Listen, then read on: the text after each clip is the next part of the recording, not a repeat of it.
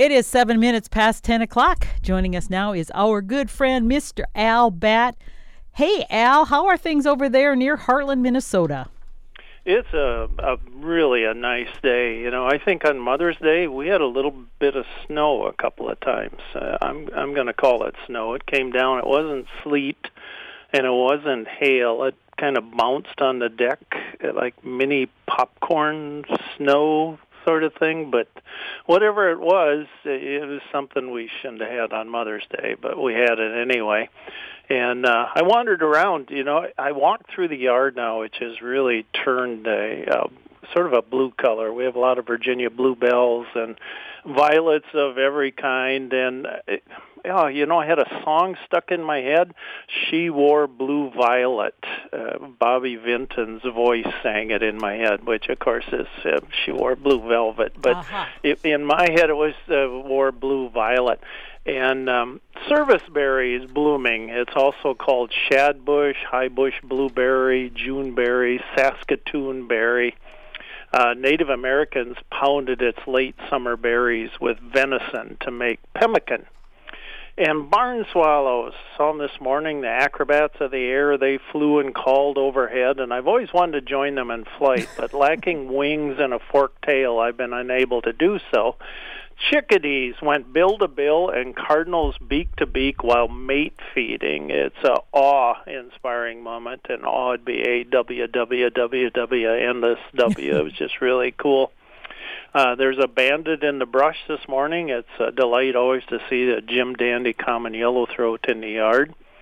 I have uh, just a little, one little battle here. Raging hormones caused a robin to fight with his reflection in a window glass for just, oh, I don't know if it was even a minute. So I hope, I hope that's all it. I I focused a bright light on the glass because I had one of these lamps that I could turn, and that will sometimes do away with the reflection. Otherwise, as I've mentioned a lot, you can put uh, plastic cling on there, cardboard, butcher paper, newspaper, car wax, soap, anything in the area where he's uh, fighting with it. I walked the uh, Blazing Star Trail in Albert Lea. I had a clinic appointment, so I went down and walked that. Um, I'm, I don't know it's hard uh, i i know i need to keep out of everybody's way so i have to move way off to the side so i take my camera along because then i can find something to take a picture of. And uh, i see a lot of people i know and you know we holler at one another from six feet away and i'm i'm taking some photos and a friend lori adams of geneva walked past and called out i'll bet it takes you forever to go for a walk. And she's which I was aiming my camera at a solitary sandpiper and a northern water thrush, and all I could tell Lori was it depends. Uh, when I walked into malls, I hike as fast as I can. My wife doesn't like walking with me because I just take off, and I'm like those drivers we meet on the freeway that has to pass everything in sight. I'm one of those guys. I just got to get the steps in and the miles in. But when I move from a mall to the trail, it's like going from 90 miles per hour to spending 90 minutes in one spot.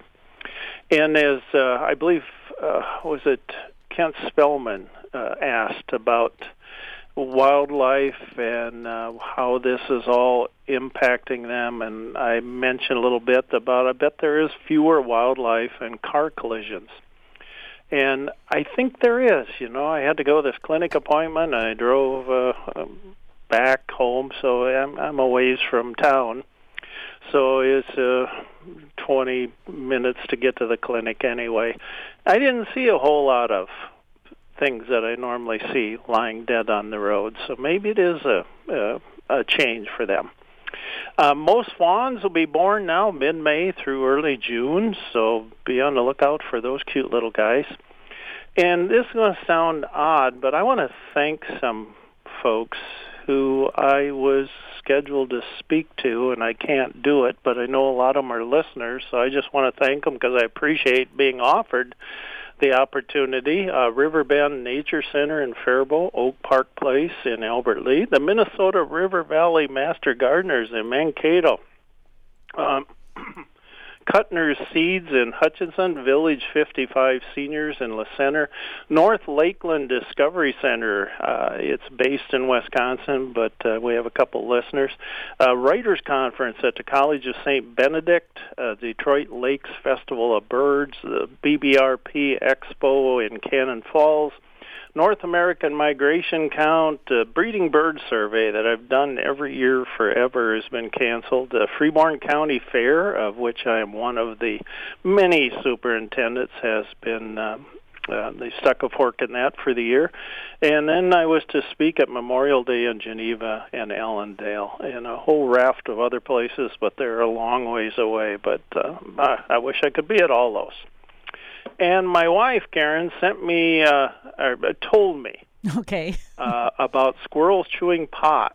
Yeah, the, the uh, garden pots specifically, they like apparently the fiberglass ones better or plastic ones better than others. And so there was a big discussion on one of my garden uh, Facebook groups and uh, why are the squirrels doing this? And they're just kind of like scratching and gnawing at them. And I mean, they're obviously not eating them. What in the heck are they doing? Sharpening their teeth or dulling their teeth? Yeah, and I imagine there's a there's some salt and maybe oh. some other mineral deposits on particularly I would think the clay pots which would have kind of a wicking action.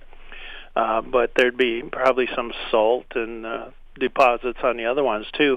And so their diet probably they're like us during this time. They're probably just not eating as well as they probably should normally or so they'll they need these things in their diet, and then of course they also gnaw on the pots to get this to keep their continuously growing teeth oh. from getting too long. So probably a couple of reasons. Well, the other complaint they have is sometimes people have planted bulbs in the pots and they come and take those out. Now, do they eat those or do they just do it for fun? I swear they just it's like going to look for some balls to play with if you're a kid. Hey, look, this looks like a fun thing. You know, they'll dig them out of the ground, but why?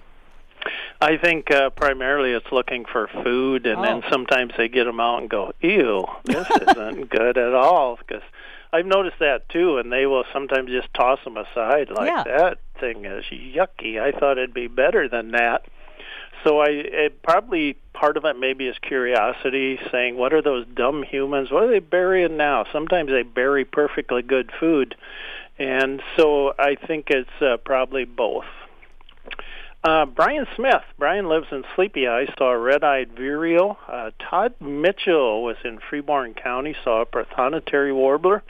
I've seen them myself at Myre Big Island State Park. Beautiful birds. Uh, Carolyn Fisher of Mason City says she's got a western tanager in her backyard. Erica Foreman said, I just heard a catbird singing away across the street from my home. I absolutely love those birds. Marilyn Anderson. Marilyn lives in Glenville. Said, "Hi Al, I was out for a drive down by the Grass Lake area on the Minnesota Iowa State Line Road on Sunday. I came upon a small pond with some Canada geese." And to my surprise, I saw a pair of what I think were whooping cranes. They were much larger than the geese and stood very tall. They were white with red on the top of their heads. I stopped the car and watched them for some time, but they never took to flight. Someone told me they were extinct, but when I Googled them, I found they are still around, but very few. I am anxious to know if you have heard of any whooping cranes in the that area. Thanks for any information you can provide. Uh, Marilyn, whooping cranes are the tallest bird in North America. They're around five feet. So, in comparison, oh, a great blue heron. Most of us are familiar with them. They're mm-hmm. about four feet tall. So, it's a foot taller than those guys. Uh, they definitely are not extinct, although they have teetered on that edge. I have seen a pair in Waseca County, Steele County, and Freeborn County uh, through the years. I saw them uh, not far from where you're looking, and it's been the same pair each time that I've seen. They're from Wisconsin and our birds of passage here, and their legs have been loaded with various bands. Uh, Verna Hoppy said, Hi, Al. A little cold here this morning. The water in the bird bath froze. I have three Orioles, two males, very different. One is mostly black on the back. The other has an orange back, mostly from shoulder to tail, about an inch wide. Is this a different species? I looked in a couple of books, don't really show the back in pictures. I sent. Uh, I have taken umpteen photos of Baltimore Orioles, so I sent uh, Verna a few, and it's just variances in plumages. On a rare occasion, we get a Bullock's Oriole. I think there was one in Sleepy Eye. But uh, it sounds like uh, I heard back from Verna and says, yep, they're just Baltimore Orioles in different dress. Hmm.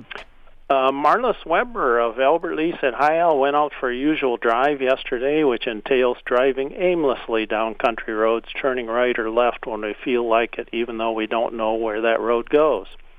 Anyway, saw two birds with two young. They were the tall, long neck like a crane, but a reddish brown color mostly all over. Couldn't really see any other distinguishing markings. What were we seeing? Our little bird book didn't help us at all this time. Hope all is well with you. This is a difficult time. We miss our kids, grandkids, great grandkids. So far in the past six weeks, our company has been comprised of the TV man, the internet man, and the window replacement man. And at about the same time, I heard from Doug Engstrom, who has Craftwork Upholstery in Janesville. He said, I saw two adult cranes with two chicks, three County 3 north of Waldorf they were spotted by Nancy Wick of the Hartland Wicks, and uh, I know the Hartland Wicks very well. And yeah, so they are sandhill cranes with their young in both cases. They're marlis. Uh, Kent Spellman of Albert Lea sent a wonderful New York Times article for, about David Sibley birding in a lockdown. Elizabeth Closemore said, Greetings, Al. Thank you for once again for putting a grin on my face and inspiring me to go out to welcome a bird back. Yesterday, my thrill was uncommon for my area. Yellow-headed blackbirds singing in a cattail very close. That sound, how do you write about that poetically?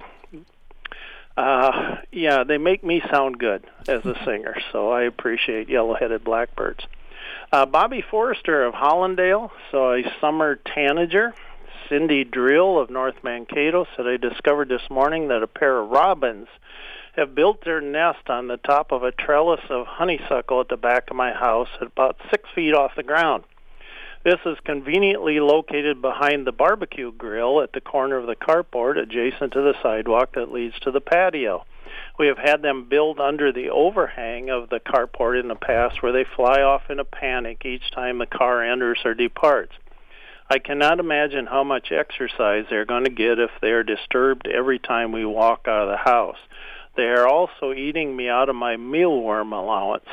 I have also been visited by a couple of male orioles a couple times a day uh, and they partake of jelly and oranges and enjoy a bird bath. A male ruby-throated hummingbird has been seen at least once.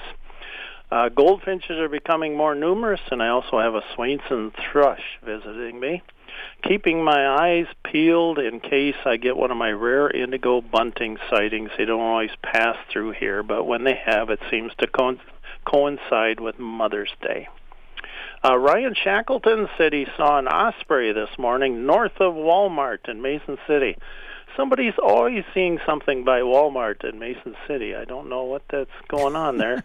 uh, Ryan goes on says, "Great morning for turkeys too. Saw groups on most of the gravel roads I drove." Uh, Brian Smith, who I mentioned earlier from Sleep Eye, Sleepy Eye, saw a white-faced ibis at the Milford Township wetland, and that would be in Brown County. Sean Conrad saw Henslow sparrow in Freeborn County. Lene Helverson photographed an adult male painted butt bunting in Kutzky Park in Rochester. Uh, painted buntings. If folks, if you get a chance, uh, just Google a, a male painted bunting. The ufta. They are. That's the way the word ufta was invented. Uh, Peter Madsen, who lives in Udolpho Township in uh, Mower County, said Terry Taylor and I, with some help from feeder watchers, got 72 species of birds Saturday. Only five warbler species, but we did see four northern water thrushes in three different locations. I think that's more water thrushes than I'd seen in total before yesterday. I predict the warblers will be here in numbers when the south wind returns midweek. The most unusual sighting was a pure white red-winged blackbird near the Remnant Prairie in Taopi. I managed to get a few pictures, which are pretty fuzzy, but you can see it's white. If it, And, what yeah. did it have a red wing though? If it's pure white, did it still have the distinctive red wing? How they knew it was a red winged blackbird bird? It it was in the company of a male. It was Oh. a female, and the male was definitely I could see in the photos. And uh, Peter said it looks like she's carrying something in her beak, and it's probably nesting material. So, and that was by Taopi and in Mower County. And uh, there's always something good to see around Taopi too. It's just like the Walmart in Mason City. Uh, Karen Smead had a nice talk with Karen this morning. She has an eastern towhee in her yard. She said, "Man, I had to look it up. I've never seen one of those before." And again, if you have an old book, it's the rufous-sided towhee. And she also had brown thrashers. Diedrich Benz saw a common gallinule in uh, Steele County. That would uh, show up as a moorhen in some books. Uh, ben Frickman saw a white-faced ibis in Steele County. Doug Keyser saw a white-faced ibis in Brown County. And Ron Erpelding saw a great-tailed grackle in uh, Watonwan County. And uh, folks that have traveled south much at all have probably seen these uh, great-tailed grackles. They're uh, they're a little bigger than our grackles here, uh, but they just uh, they're they're as noisy as our grackles here. And I got a nice uh, oh, it's a looks like a junior high asked a question. Why is it a sin to kill a mockingbird? Hmm. um, thanks for the lead in, allowing me to mention one of my favorite books. And I bet these guys in their class were had been, or maybe they are. I'm not sure if it's a homeschool group. I can't quite figure out what what they are, but I appreciate them anyway. But uh, to kill a mockingbird, I bet they're having something to do with that by Harper Lee. And in that book, Ms. Maudie explains to Scout why Atticus declared it was a sin to kill a mockingbird. Uh, Atticus said mockingbirds don't do one thing but make music for us to enjoy. They don't eat up people's gardens. They don't nest in corn cribs. They don't do one thing but sing their hearts out for us. That's why it's a sin to kill a mockingbird. And again, that's Miss Maud explaining to Scout why Atticus declared it was a sin to kill a mockingbird and to kill a mockingbird. So it's a, a great book. Uh, can I use honey in my hummingbird nectar feeder? Uh, no, please don't use honey. Uh, I love honey. You know, put it on a biscuit or something. eat it yourself. It just, but use white table sugar to make hummingbird or oriole food. When honey is diluted with water, bacteria Oh. and fungus thrive in it. Uh, I know that we all think honey because they find honey that's survived forever, but when it's mixed with water, it's not a good thing. The normal nectar mixture is four parts water, one part sugar. now but you when it's you don't need to color it. A lot of people I know put food dye, uh, food dyes in it to make it red or whatever, and and that's just for your own benefit, isn't it? Because they don't care, or do they? No, they don't. And uh, some I talked to somebody said, well, they had a, uh, a homemade feeder and it had no red on it, so they thought maybe the dye would attract them. But you know, put a little ribbon around it or uh, Mm. fingernail polish or something so it's red. And that'll do the, just as good a job. And when it's cold, like we've had this cold, rainy, foggy weather, when maybe birds need a little more energy, it's okay to make it three to one, three parts water, one part sugar. And if you make small quantities of sugar water every day or two, you don't need to boil the water.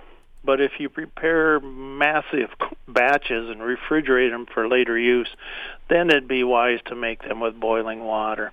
But yeah, don't. There's no need to put that uh, coloring in there, food coloring, or molasses, Jello, uh, brown sugar, artificial sweeteners, powdered sugar, corn syrup, maple syrup, or Kool-Aid in there.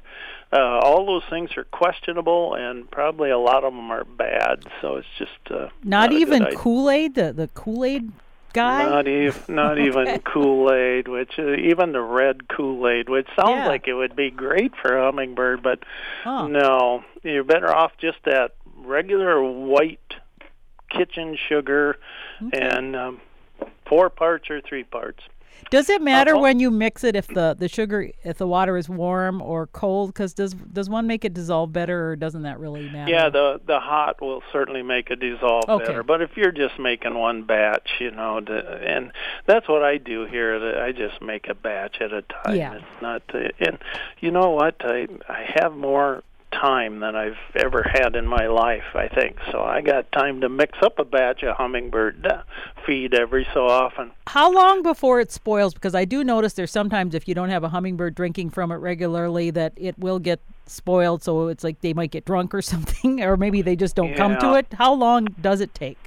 And um, it it depends on the temperature and it depends on if Oh. it's in the sunlight.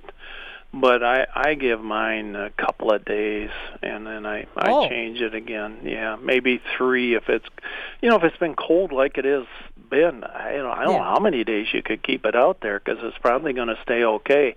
But in normal springs we get the the sun beating down and it gets warm well normal springs when have we ever had one of those but it it if we have heat we have sun then i think you know two three days probably it needs to be changed Well, I've been violating that forever because I used to just leave it there and wonder why nobody ever came except for the bees and the ants. and uh, we're going to send police to your place because should. that's you're you're breaking a, I know. an ordinance there so Oh dear. Uh, Paul Lynn of Hartland spotted an adult bald eagle, and he took a picture with his phone. It's an amazingly good picture with a cell phone. I'm just, I just amazed by cell phones. Um, it was far from any nest, and he saw it this spring, and he wondered why. Uh, most bald eagles could breed when they're four to five years old, but many don't start nesting until they're older. So those he saw could be non-breeding birds, or maybe they've had a failed nest. Uh, breeding territory is one to six uh, square miles. I uh, I want to thank you all for listening. I, I'd received a, a vaccination against yellow fever in preparation for a work trip to Kenya that, of course, ended up being canceled. And I thought of the yellow fever epidemic that hit Philadelphia in 1793, back when George Washington was president. You know, he had no wooden teeth. I don't know how that started. Yeah, how but he- did that start then? Yeah, who would want wooden teeth? You know, that just doesn't make any sense at all, does it? No. Um, medical professional, professionals in those days had little concept of viruses. There were no vaccines. Surgeons didn't even regularly wash their hands or instruments between surgeries. Francis Bacon said that knowledge is power, and boy, a lot of it was lacking then. There was no Dr. Fauci. Much of the medical treatments consisted of mercury compounds, bloodletting, and purging. People were deploringly unclean. Baths were a rarity for most, and brushing teeth was unknown to many. In Philadelphia, one in ten of its 50,000 population died of the disease. They practiced social distancing, and there was a cessation of handshakes. Certain liberties were put in abeyance. Doors of residence with infected people were marked. Some cities had quarantines against refugees or goods from Philly toilet paper wasn't hoarded during this plague because there wasn't any, but perhaps corn cobs were stashed.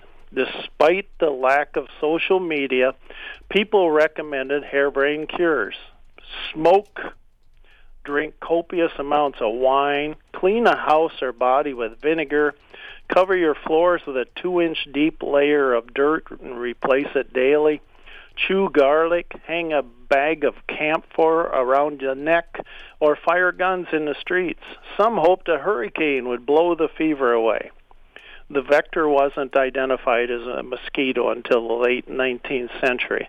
I bow to science today, and I'm glad that the physician of my youthful days, Dr. Olds, wasn't much for bloodletting. I've read about dogs being trained to detect disease. Compared to us, dogs can smell and color. One day physical exams may include being sniffed by a beagle. Yes, we'll get a cat scan and a beagle sniffing. Remember, folks, Hartland is well worth driving past. Thanks for listening. Thank you, Karen. As always, I look forward to these visits. Well, always great to chat with you too. And it's going to warm up now, Al, so we can start getting out and really start gardening now because it's almost to the safe point where I think the freezing part is done. So I'm getting excited that I'll be able to get out and put some of those warmer weather crops out soon. That's wonderful news. Yeah. Hey, Al, you have a great one. We'll talk to you soon. Yep. Bye bye. Bye bye. Always fun to talk with our good friend Al Batt. And uh, if you ever want to listen and you miss part of the show, you can